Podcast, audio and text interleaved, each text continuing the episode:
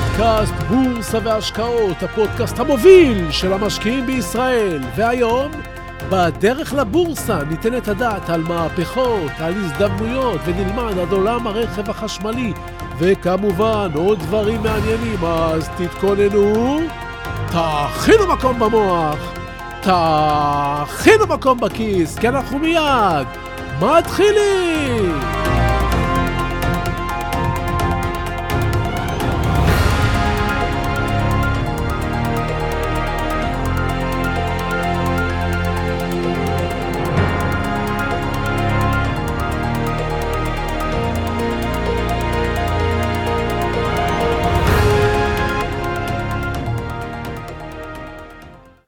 מספרים על איש אחד שהיה בדיכאון. שום דבר לא הלך לו.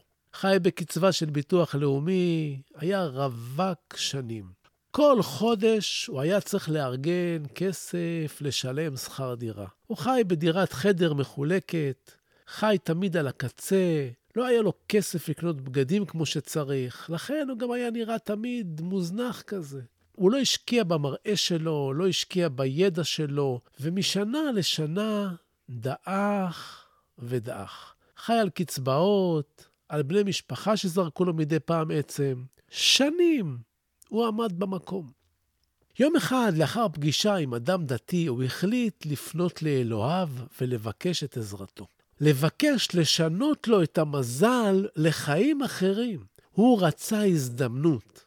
בדרך לאלוהיו הוא פגש עץ תפוחים מצומקים, כפוף, יבש, וגם העץ הזה הילל ובכה על מר גורלו. גורל של יובש, כי המים לא הגיעו לשורשים בצורה סדירה, והוא הלך והתייבש. האיש הבטיח לבקש עזרה גם בשבילו. נדבר עבורך אצל אלוהים, הוא ביקש. נבקש הזדמנות גם בשבילך.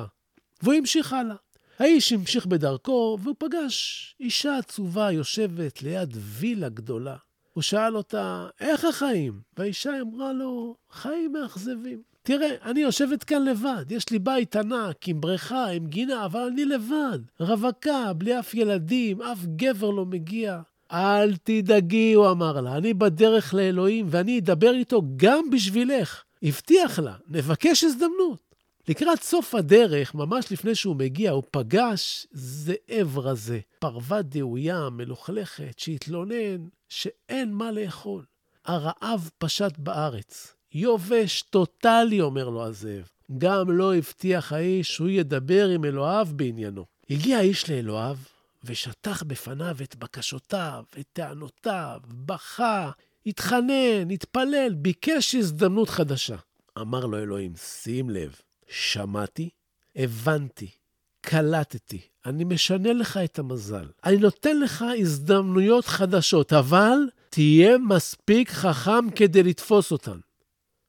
בנוסף, אני נותן לך גם מכתב לעץ, גם מכתב לאישה וגם למכתב לזאב. תמסור להם, קודם לעץ, אחר כך לאישה, ובסוף, בסוף, אם יישאר לך זמן ביומיים הקרובים, גם לזאב. אם לא, אז לא. לא דחוף. לקח האיש את המכתב וחזר. מגיע לעץ התפוחים, מגיש לו את המכתב מאלוהים, העץ מעיין במכתב ואומר לו, כתוב פה שלא מגיעים אליי מים לשורשים, כי יש מתחת לשורשים שלי מרבץ של זהב גדול ויהלומים, ביני לבין השורשים לבין המעיין.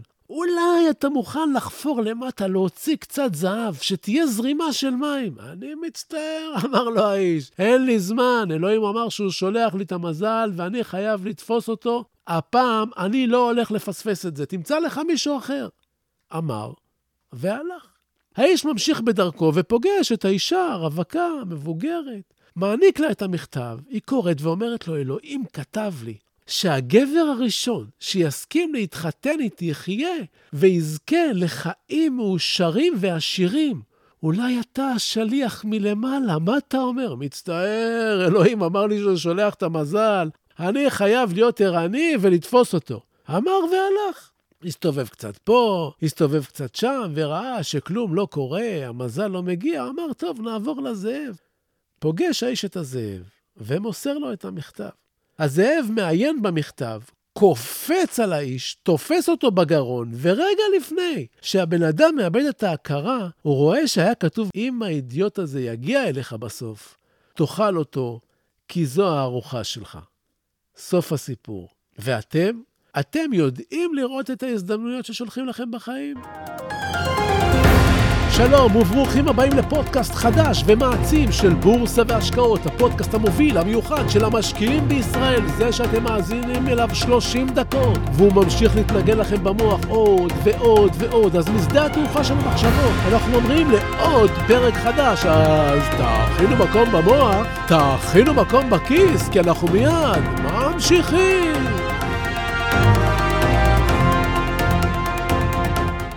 החיים מלאים בהזדמנויות. כן, לא תמיד אנחנו יודעים לזהות אותן כשהן מגיעות. לפעמים הן מול העיניים שלנו ואנחנו לא רואים אותן.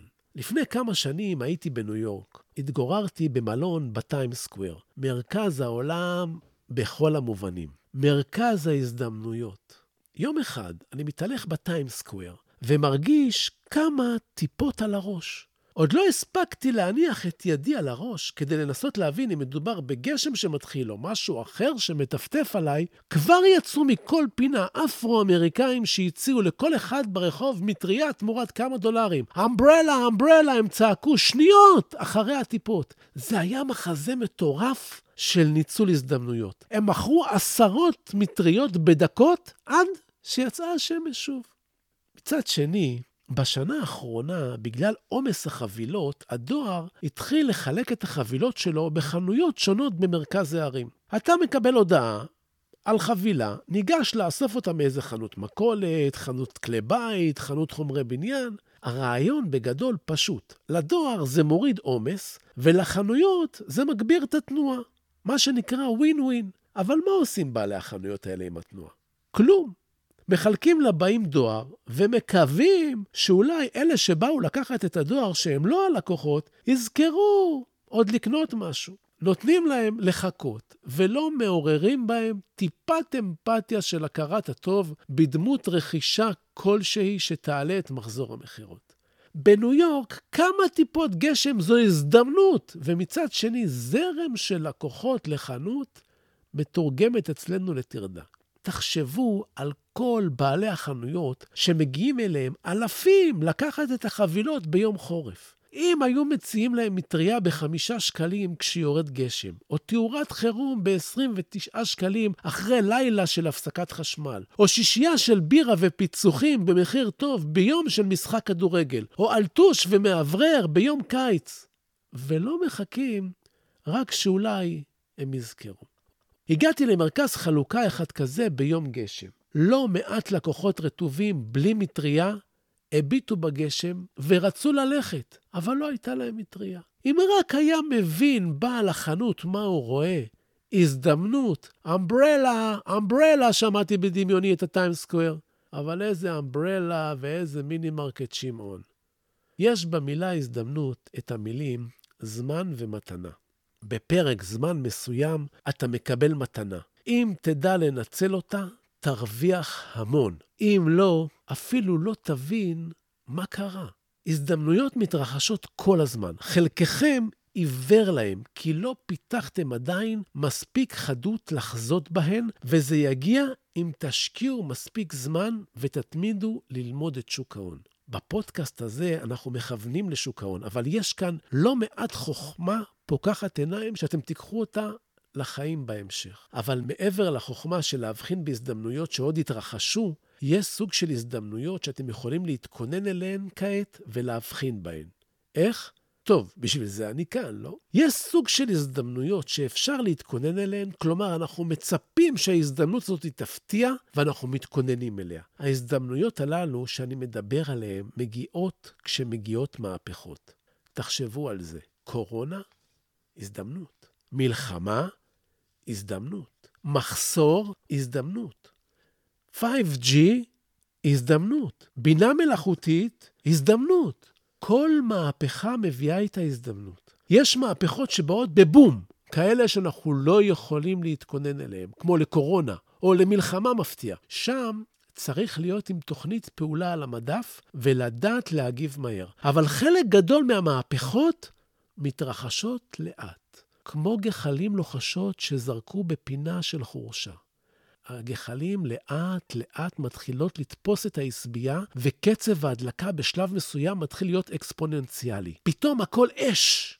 מהפכות טכנולוגיות מתחילות לאט-לאט ונמשכות שנים. האינטרנט התחיל באמצע שנות ה-90 והפך למסחרי מאוד ושימושי מאוד בעשורים שאחרי. מכשירי הטלפון הסלולרי, אותו תהליך, לאט-לאט הם זחלו, עד שהיום אין אחד שאין לו. בשנות ה-90, מי שהחזיק מכשיר סלולרי היה עשיר. שילמו אז על כל דקה של שיחה נכנסת ועל כל דקה של שיחה יוצאת שקל. כך גם הסיפור של הביטקוין. לפני עשור הוא נחשב מטבע למוזרים. היום הוא נחלת הכלל. כלומר, יש כאן שיטתיות. אם רק נמצא את הגחלים בזמן ונעקוב אחרי רוח ההתפתחות של האש, נוכל לדעת מתי תהיה שרפה גדולה. כמשקיעים, אנחנו רוצים לגלות את המהפכה ממש ממש ברגעים לפני שהיא נדלקת, וליהנות מגל של עליות ורווחים. הבינה המלאכותית שעשיתי עליה פוסט בעבר היא גחל. יומה מתקרב, אבל יש זמן. מצד שני, השרפה שממש מתחילה לבעור בעוצמות היא מהפכת הרכב החשמלי. אם שלב הגחלים הוא אחד ושלב השרפה היא עשר, במכוניות החשמליות להערכתי, אנחנו נמצאים בשלב שבע. אתם שומעים על רכב חשמלי, על טסלה, על ניאו, על ניו, על אקספנג, על לי אוטו, אבל רגע, לפני זה בואו נבין מה קורה כאן משלב הגחל ועד עכשיו. כבר הרבה שנים העולם מתמודד עם משבר האקלים. השרפה של הנפט והדלק מזהמות את האוויר. המחיר של הנפט קובע את עלויות החיים שלנו. השילוב של אלה גרם להרבה אנשים מסביב לעולם להתחיל לחפש מקורות של אנרגיה חלופית. הנפט מייצר תלות כלכלית וזיהום. היום אנחנו מסתובבים עם מסכות, אבל לפני שלוש שנים, כשראינו בטלוויזיה אנשים בסין מסתובבים עם מסכות, זה היה לנו מוזר. מדוע הם הסתובבו עם מסכות? זה היה בגלל זיהום האוויר. הפיח והנפט שנשרף הפכו את מרכזי הערים בסין למכה בריאותית. רוב הנפט שנשרף הוא במכוניות. החשמל הרבה פעמים מיוצר בגז. המכוניות הפכו להיות מזהמות גדולות. זיהום זה חולי. חולי זה סבל והוצאות גדולות של כסף במערכת הבריאות. על זה כמובן נוסיף את השליטה של המדינות המסוימות במחיר הנפט והפגיעה בכדור הארץ, והרי לנו תמריץ ענק למהפכה. המהפכה הזו שהתחילה לפני יותר מעשר שנים, הצמיחה עד היום אנרגיה ירוקה. חוות אנרגיה ירוקות שמייצרות חשמל מהשמש והרוח, ואיתם טרנד של אגירת האנרגיה. העולם משתנה ממש ברגעים אלה מול העיניים שלנו. אחד השינויים הגדולים הוא המכוניות החשמליות. בשנת 2020, מספר המכוניות החשמליות בעולם גדל פי 400 ממספרן לפני עשור. העולם הולך לאט ובטוח לקראת עולם של מכוניות חשמליות. בכל שנה נמכרות בעולם בערך 70 מיליון מכוניות. בשנת 2020, 10% מהן כבר היו חשמליות. בתוך עשור, חצי מהמכוניות בעולם יהיו חשמליות. אנחנו מדברים על גידול אדיר. אנחנו נמצאים בתחילתה של מהפכה. ככל שיעבור הזמן, יהיו כאן יותר מכוניות חשמליות ופחות מכוניות על דלק, עד שבשלב מסוים יהיו כאן רק מכוניות חשמליות. היום, המכוניות החשמליות שנמכרו ב-2020 תופסות רק 10% מסך המכוניות. זאת אומרת, אנחנו ממש מתחילים לבעור. עכשיו, לא מדובר רק במכוניות, אנחנו מדברים על אוטובוסים, על משאיות, על אופנועים, על כל מה שנוסע, מטוסים חשמליים, אפילו ספינות. המדינה המובילה בתחום היום היא סין. הממשלה הסינית הציבה יעד, תוך חמש שנים להביא את סך המכוניות החשמליות במדינה ל-25%. והם מעודדים שם את הקונים והיצרנים להתכוונן אל המכוניות החשמליות. אז אם שאלתם את עצמכם, מדוע כל החברות של הרכבים החשמליים שאתם מכירים, הם אקספנג, ניאו, לי, BYD וכדומה, הם סיניות, אז הנה לכם התשובה. סין היא המתקדמת בעולם בתחום. אחרי סין מגיעות אירופה וארצות הברית, שלאט לאט מאמצות את החשמליות, וכבר יש מרכזי ערים באירופה שמרשים רק למכוניות חשמליות ולאוטובוסים חשמליים להיכנס אליהם. טסלה והמנכ"ל הגאון שלה, אילון מאסק, זיהה את הפוטנציאל לפני כולם. הוא הקים את הענף כשאף אחד עדיין לא הבין לאן זה הולך. אחד המרכיבים החשובים ברכבים חשמליים הוא הסוללה. טסלה פיתחה את התחום בצורה מעוררת פליאה ושולטת בטכנולוגיה של הסוללות. לאילון מאסק יש מפעלים של סוללות מתקדמות, ובשנת 2021, שימו לב, טסלה כבר תגיע לישראל, ואתם כנראה תוכלו לנסוע לאילת ולחזור בטעינה אחת. 600 קילומטר בטעינה אחת. כמו בטלפונים הסלולריים בעבר, אחת הבעיות הייתה התשתית, חוסר הקליטה ועלות השימוש. פלאפון לקחו אז שקל על דקה, בין אם הייתה שיחה נכנסת או שיחה יוצאת. רק עשירים דיברו בטלפון. היום, כל אחד יכול בכמה עשרות שקלים לדבר בלי הפסקה. השימוש הפך גורף. כך גם במכוניות חשמליות. ככל שהמחיר הופך להיות נוח יותר, והיכולת שלנו לנסוע מרחק רב ללא טעינה, המודל יאומץ על ידי עוד ועוד אנשים. אז אתם מבינים שאנחנו נמצאים בתוך מהפכה. אנחנו ממש בתוך גל של שינוי. הסינים הם הכי מתקדמים בתחום. הממשלה מעודדת ויצרניות הרכב הסיניות מזנקות. כל חברה מונפקת עולה במאות אחוזים. טסלה כבר מתומחרת במחיר שאמור עליו הכל. יצרניות הרכב המסורתיות אבל לא נחות. גם הן, BMW, מזדה, מרצדס, הונדה, פורד, פולקסווגן, וולבו, יונדאי, טויוטה, כולן שוקדות ומתחילות למכור רכבים חשמליים. הטכנולוגיה של הסוללה הופכת להיות מבוקשת. זו מהפכה, ומהפכה זו הזדמנות. מי ירוויח? החברות שמייצרות סוללות, מחצבים שמהם מייצרים סוללות, בעלי מפעלים שימכרו הכי הרבה מכוניות, מי שידע לפתח עמדות טעינה מסחריות, הסינים הם בעלי שוק ענק ועידוד ממשלתי, ובייחוד אם הם יצליחו לייצר מספיק, הם יוכלו גם לשווק לשאר העולם. טסלה כיום כבר מובילה, אבל אני מאמין שהפער עוד יצטמצם. אל תשכחו, את הרכבים האוטונומיים המשולבים בזה, וטסלה אלופה בזה. המכוניות של טסלה מתעדכנות מרחוק, כמו מכשיר סלולרי, הן נמכרות באינטרנט כמו מחשב נייד. מכוניות ידברו עם מכוניות אחרות ועם רמזורים, הכל משתנה. כל העולם של המכוניות שהכרנו משתנה. אז האם המחיר של טסלה מצדיק את עצמו? האם העלייה של המניות הסיניות במקומה? את התשובה לשאלה הזאת תוכלו לדעת כאשר תדעו כמה עולה פוטנציאל. כרגע המחיר של המכוניות הללו מתמחר בעיקר פוטנציאל. בסופו של יום, אין איש בעולם שיוכל להגיד לכם באמת אם זה יקר או זול, כי אין ממש למה להשוות את זה כרגע. זה חדש ובלעדי. כמו טסלה אין אבל אולי עוד יהיה. כל עוד אין מהמוצר שאתם רוצים מספיק, המחיר של המניה יכול להיות כל מספר. אבל עולם הרכב מתעורר ולאט לאט סוגר פער. מה יעשה אילון מאסק? לא הייתי מהמר נגדו. הבחור גאון. המכוניות הסיניות, הם מכרו 7,000 מכוניות השנה, והמניות עלו במאות אחוזים. מצדיק? שוב, כמה עולה פוטנציאל. ואולי בכלל המכונית הנמכרת ביותר תהיה אחת שעדיין לא יצאה לשווקים עוד. תחזרו לפרק משקיעי ערך ומשקיעי בערך, ואולי תהיה לכם תשובה יותר טובה. ועוד נקודה, תמיד תזכרו שמדובר בסוף במכונית. מכונית זה גם סמל סטטוס, יוקרה, איכות, מעמד, בטיחות. אז גם אם הסינים רצים קדימה, בסוף, כשיהיה חשמלי לכולם, נחזור לבחון את המוצר שלנו במשקפיים של היום. הכיס, הרצון, היכולת והסגנון, או בפרפרזה לעולם הסלולריים, שיומי או אפל. אני, אני לא מייעץ, אני רק מפנה לכם מקום מתחת לשורשי העץ, כדי שתכרו זהב, כדי שנאכל בעתיד תפוחים טובים יותר. ושתהיה מהפכה נעימה, כן? הזדמנות כבר יש. ועכשיו, לפינת הטיפים שלנו.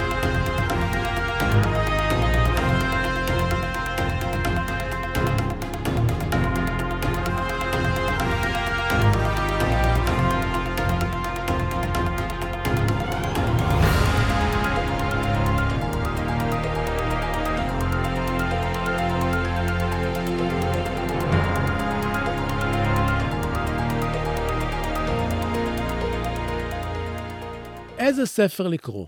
מה כדאי לקרוא? הרבה מכם שואלים אותי כאילו יש לכם סוללת קריאה של ספר אחד. אני ממליץ לכם, תקראו כל מה שאתם יכולים. ספרים שלי, ספרים של אחרים, כל החוכמה בעולם מצויה בספרים. כמה שהמשפט הזה פשוט וחכם. אני קונה ספרים כל הזמן. קורא, מסמן נקודות חשובות, חוזר לספרים לפעמים גם אחרי כמה שנים ומעיין. מה שאני מבין היום בצורה אחת, אני אולי אבין עוד שנה, שנתיים בצורה אחרת. ככל שאנחנו מבשילים יותר, אנחנו ממצים את המוח טוב יותר ואת הלמידה טוב יותר. תקראו הכל, תאספו ידע ותצליחו. מכל ספר תיקחו משהו.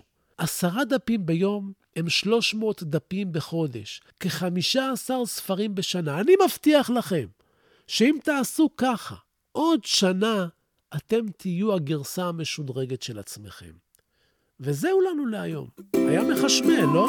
ובסיום, אני שב ומציין כי אין במה שאני אומר המלצה מקצועית או ייעוץ מקצועי. את אלה תמיד כדאי לקבל מיועץ מוסמך עם רישיון. לי אין, אני רק משתף אתכם במה שאני חושב. המניות שאני לפעמים מדבר עליהן כאן, אתם צריכים לדעת. לפעמים אני קונה מהן, לפעמים אני מוכר מהן, אני אף פעם לא מנסה לכוון אתכם לבצע פעולה, אלא רק לגרום לכם לחשוב. תודה על התגובות החמות, תודה על השיתופים, תמשיכו ותפיצו, וככה נגדל ביחד. אז עד הפגישה הבאה שלנו אתם מוזמנים לשמור איתי על קשר, לבקר באתר האינטרנט שלי, סודות.co.il, לשלוח לי מייל, זביקה, כרוכית, סודות.co.il, לשלוח לי הודעה פרטית בפייסבוק, אני נמצא שם תחת השם צביקה ברגמן, בעברית, כן, עברית, פשוט. לעקוב אחריי באינסטגרם, סודות. קו תחתון בורסה באנגלית, יש שם דברים טובים בשבילכם. תגיבו, תשאלו, תעלו נושאים. אני אחזור לכל אחד ואחת מכם. וכן, אני מבקש, סבלו שאהבתם, תשלחו את הפודקאסט לעוד כמה חברים. כן, אני רוצה עוד מאזינים, תעשו השתדלות. תפיצו לחברים, ותודה רבה שהאזנתם לי. אל תשכחו להירשם לקבלת עדכונים באפליקציה שאתם מאזינים דרכה, ככה כל פעם שעולה פרק חדש, אתם תקבלו הודעה. אז שיהיו לכם בשורות טובות, הרבה בריאות, הלוואי שתתעשרו בהקדם. אני צביקה ברגמן, נהנה לתת לכם חומרים כמה שאתם רוצים. ניפגש בקרוב.